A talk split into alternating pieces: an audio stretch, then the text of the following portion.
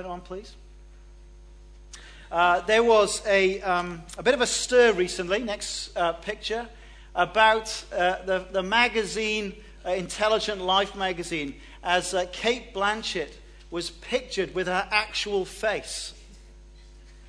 And, and, and here's this really ripe old woman of 42 revealing smile lines and wrinkles. And it caused a bit of a stir. Because what we normally see is uh, the front cover of this month's Harper's Bazaar magazine of, of the very same lady, Cate. And, uh, but, but no wrinkles, uh, no marks like that. There is silky, smooth porcelain skin. Now, how is this done? How is this done? Well, it is the power of good makeup and then digital editing as the power of Photoshop just smooths all that out. But the question I want to ask is why, why do the magazines and adverts that we look at, why do they all do the, the second picture? Why do we like life without the wrinkles, without the aging skin and the blemishes? And I think it is simply this is that we don't want to be reminded that we're dying. We don't want to be reminded that we're dying. That's what the aging process is, isn't it? It is a gradual decay of the body towards death. Here are the statistics. I looked them up this week. Every two seconds, somebody, uh, every second, two people die in the world. Every second. Think about that. Every second, two people die in the world. That is 120 people every minute. 720 people every hour. That is over 172,000 people every day they die. Now, we just don't like to talk about death. We just don't want to uh, really consider it. We want our, uh, our models to look perfect and immortal in the magazines. Uh, there's one person who does doesn't mind talking about death, and that's Woody Allen. Here's a couple of quotes from Woody Allen. I'm sure you've heard this one. He says this It's not that I'm afraid to die, I just don't want to be there when it happens. but in a more serious moment, this is what he said The fundamental thing behind all motivation and all activity is the constant struggle against death. It is absolutely stupefying in its terror and it renders anyone's accomplishments meaningless. Death is the fundamental issue that overshadows all of our lives. And in the time it took me to do that introduction, another 120 people died. So, what does God have to say about this? Well, please open your Bibles again uh, back to 1 Corinthians chapter 15. And you'll find this if you haven't got a Bible with you, just grab a church Bible on page 1155. 1155. And follow along with me as I read this part of God's Word. I'm going to start reading on the right hand column, right next to the big number 15 there. This was a, a letter written by the Apostle Paul in AD 50 to Christians living in Corinth. 1 Corinthians chapter 15. And, I, and, as I read this, I want you to notice with me what he reminds them never to forget. There's something he reminds them never to forget. So see what it is. Now, brothers, I want to remind you of the gospel I preached to you, which you received and on which you have taken your stand. By this gospel you are saved if you hold firmly to the word I preach to you. Otherwise, you have believed in vain. For what I received, I passed on to you as of first importance that Christ died for our sins according to the Scriptures, that he was buried, that he was raised on the third day according to the Scriptures, and that he appeared to Peter and then to the twelve. After that, he appeared to more than 500 of the brothers at the same time, most of whom are still living, though some have fallen asleep. Then he appeared to James, then to all the apostles. And last of all, he appeared to me also, as to one abnormally born.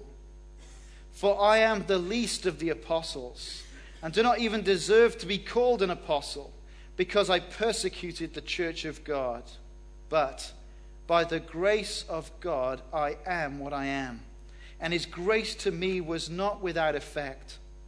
No, I worked harder than all of them, yet not I but the grace of God that was with me. Whether then it was I or they, this is what we preach, and this is what you believed. Now keep your Bibles open because we're going to be working through this passage this morning. So, what was, what was it that they were told never to let go of? Did you notice it? It's right there in verse 1. Do you see it? It's described as the gospel. Now, brothers, I want to remind you of the gospel that I preached to you, which you received and on which you've taken your stand.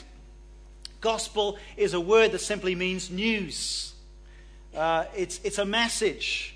The Apostle Paul had proclaimed to them this news, this message, which they had received and accepted. And that's very simply what a, what a Christian is. A Christian is somebody who's heard this message of the gospel and believed it, and have taken their stand on it, just as those in uh, Corinth had done. They had staked their lives and their reputation on this news. Uh, they had linked their status and their hopes to this message. Uh, it now defined them as someone as people who are new and different. Um, they had taken their stand on the gospel. And why had they done that? Why is this message uh, so important? Why should we bother considering it today? Well, look at verse 2. By this gospel, you are saved. If you hold firmly to the word I preach to you, otherwise, you have believed in vain. So we're all facing the reality of death. And beyond death, the Bible says we will face God, our judge. And here is news of how we can be saved. That's what's going on here. This is news of how we can be saved.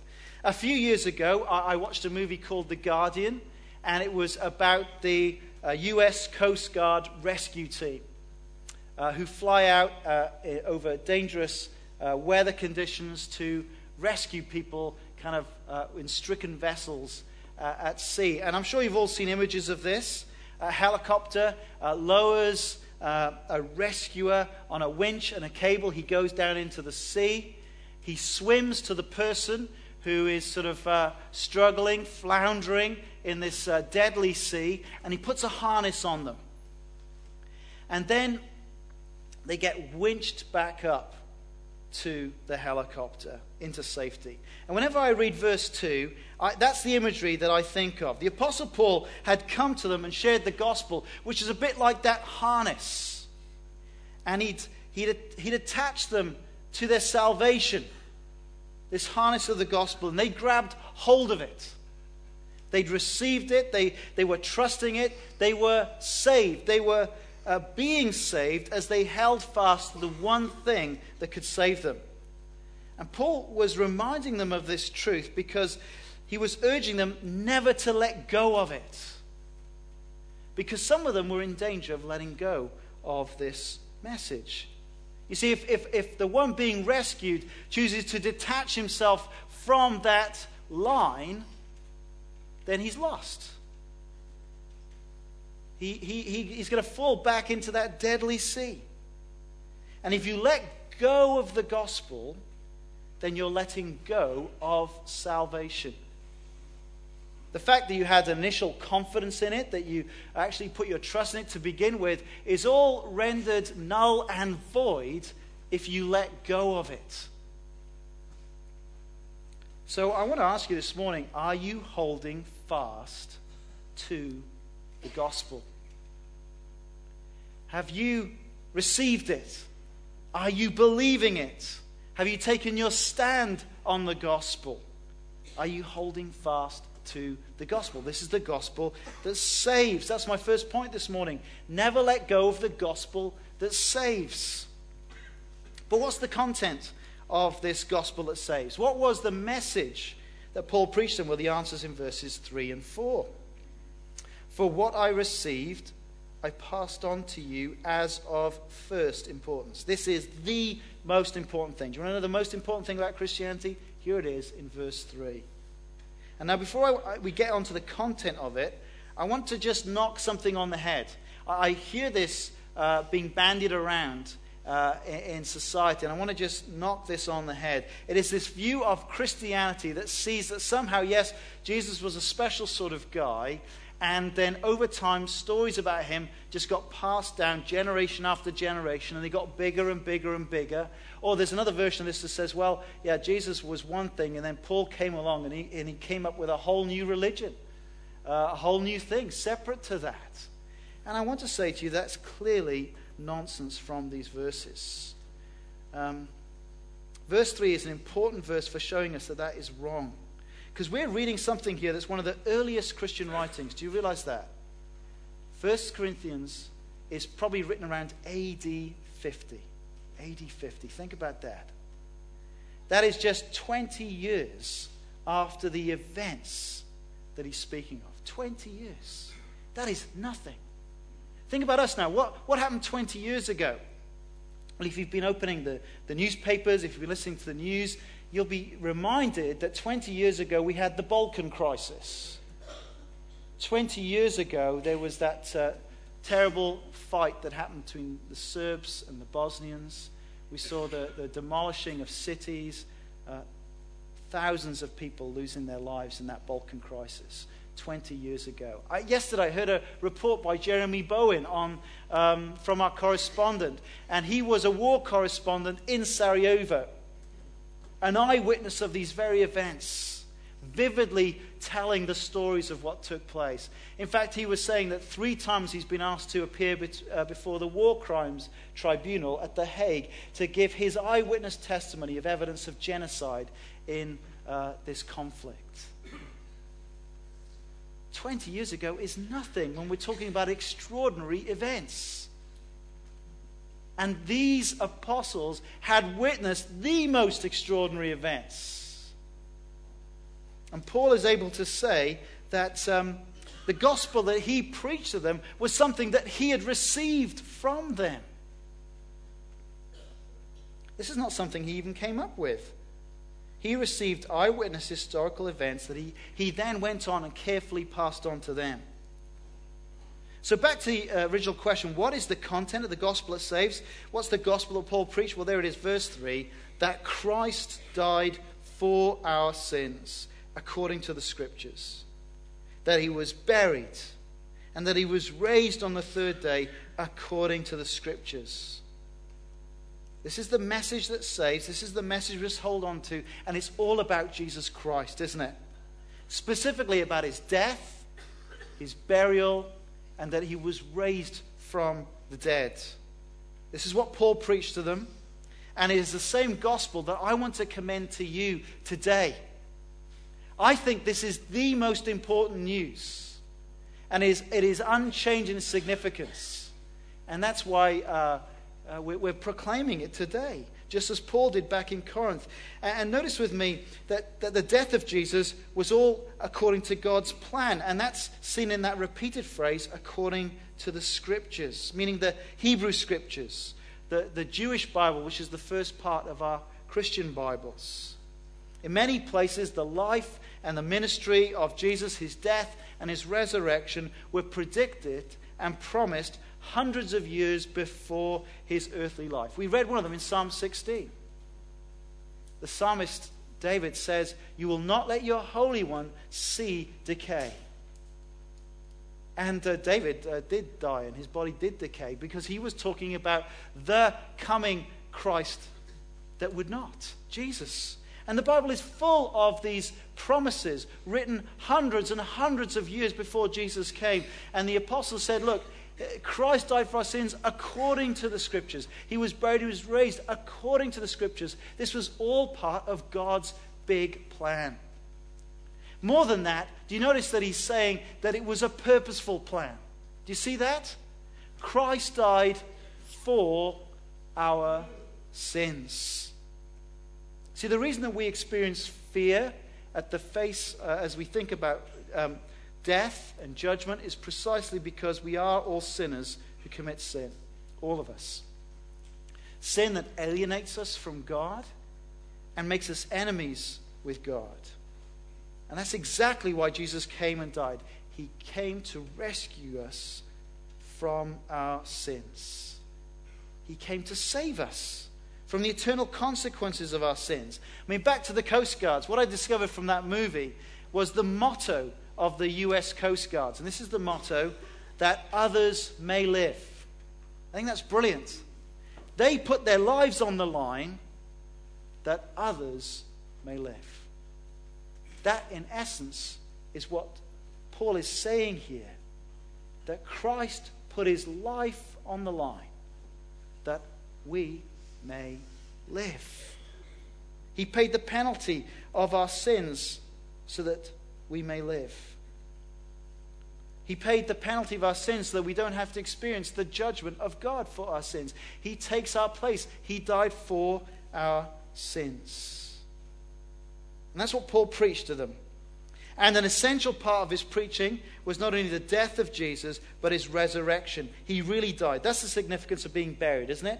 You don't bury people who are alive, you bury dead people. Well, Jesus was buried, and then that body that was buried was raised to life again in new resurrection life. And Paul was certain that this happened, even though it was such an improbable thing, because of all the eyewitnesses, because all the people who actually saw it. Verse 5 He appeared to Peter, uh, the disciple, and the rest of the original disciples. They had seen the empty tomb and we've met with the risen Jesus. Then look at verse 6. He appeared to more than 500 people at one time. And at the time that Paul's writing, he said, Well, you know, most of these guys are still alive. If you doubt me, go and have a chat to them. I can give you their addresses. You can go and speak to them. Verse 7 He appeared to James, most likely the brother of Jesus, and to all the apostles. Now, it could be that we have that sort of intellectual snobbery that says, well, uh, people back there were very gullible. They, they wanted to believe these sort of things. They believed, you know, people popped out of the grave all the time. And let me say, if you think like that, you don't understand the first century context.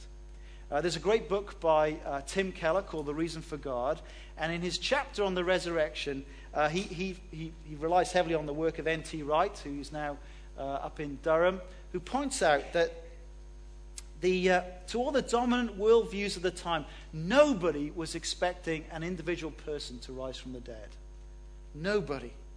It didn't fit the Greco Roman thought. It did not fit the Jewish way of thinking. And for different reasons to our own time, the bodily resurrection of Jesus would have seemed just as improbable as it does today. Do you know what? They knew that dead people didn't rise from the dead. They knew that. They may not have had uh, iPads, but they knew that. They didn't have Wikipedia, but they knew that, right? And yet, within a few days of the death of Jesus, the Christian community suddenly adopted a brand new set of beliefs that was resurrection centered and said that Jesus Christ rose from the dead. Now, that is such an amazing sociological fact that uh, both Christian and non Christian um, historians and sociologists scratch their heads and wonder well, what, what was it that suddenly caused this group of people to believe this truth in the first century. And I want to say the most likely reason is because it really happens. That Jesus really rose from the dead. We are talking about the Balkan War because it was something that you couldn't forget. Talking about the Falklands War 30 years ago because that's something you don't forget. You don't forget memorable events. Let me tell you, 2,000 years later, we're still talking about this event. It really happened. Without it, there's no good news. But because of it, there is hope in the face of death. You can have pictures with all your wrinkles and blemishes. You don't have to look immortal. There is hope because of the resurrection of Jesus Christ from the dead. Now, what I hope to do, Lord willing, is that next Easter I'll look at the next bit of 1 Corinthians 15. But let's look ahead at verse 17. And if Christ has not been raised, your faith is futile, you are still in your sins. Then those also who have fallen asleep in Christ are lost. Do you see how pivotal the resurrection of Jesus Christ from the dead is? If he's not raised, then the Christian faith is just a waste of time and you're still in your sins. It's pathetic, the Christian faith, if there's no resurrection. And when we die, we are lost facing God's judgment.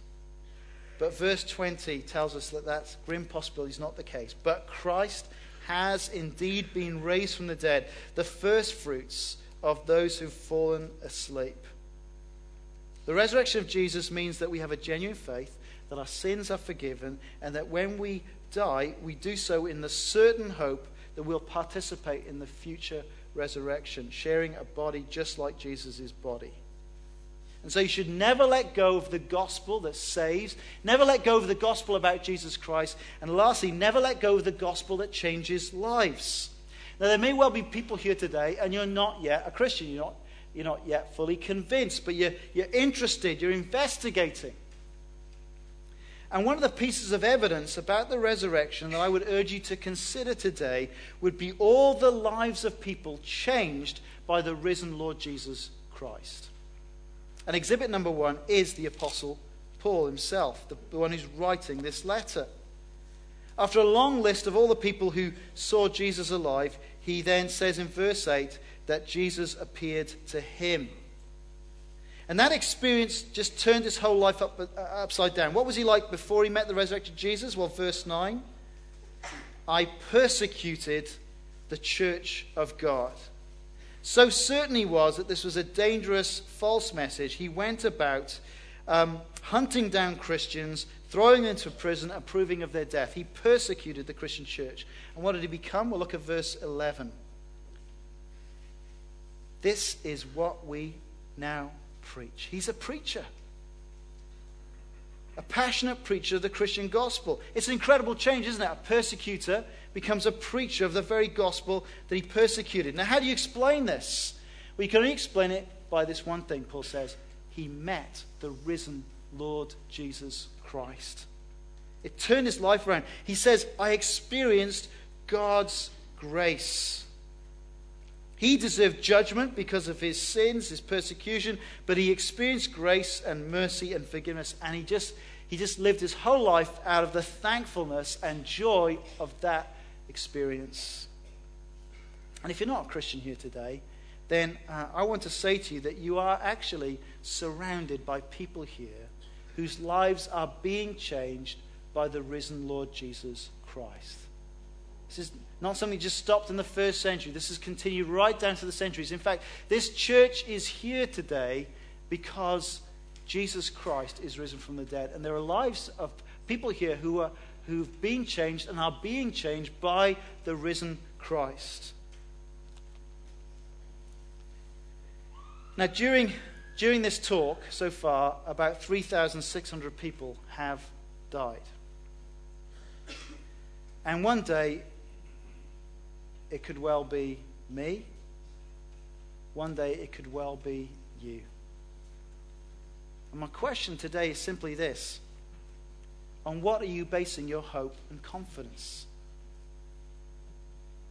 Is it in this gospel that saves? Is it in this gospel about Jesus Christ?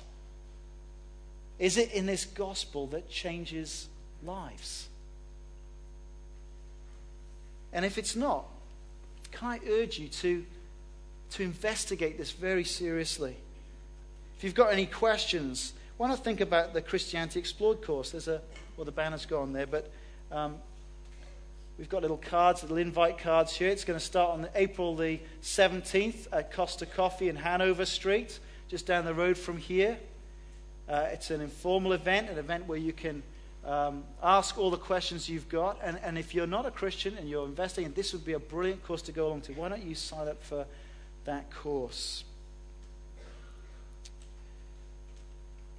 But maybe you aren't a Christian, but you are convinced. You know it's the right thing, and yet you've not trusted Christ. And I want to say to you, why don't you grab hold of the gospel today?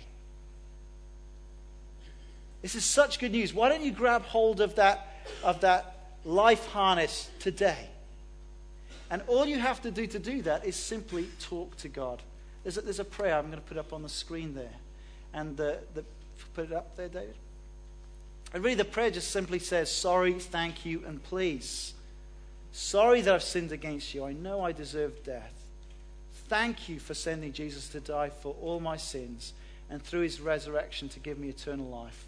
Please forgive me and change me to put Jesus first. Maybe, maybe there's a number of people today and you want to receive this gospel that saves today. Why don't you bow your heads and uh, I'm going to pray this prayer slowly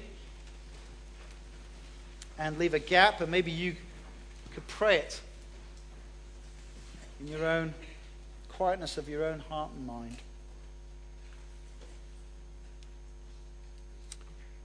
Father God, I am sorry that I've sinned against you.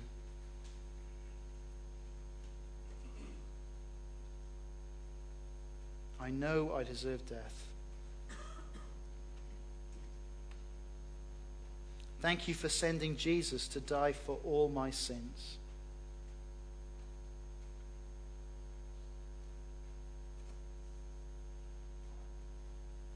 Through his resurrection to give me eternal life.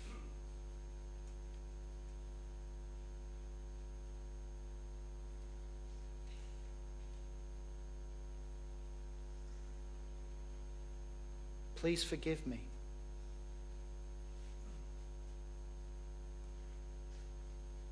Please change me to put Jesus first.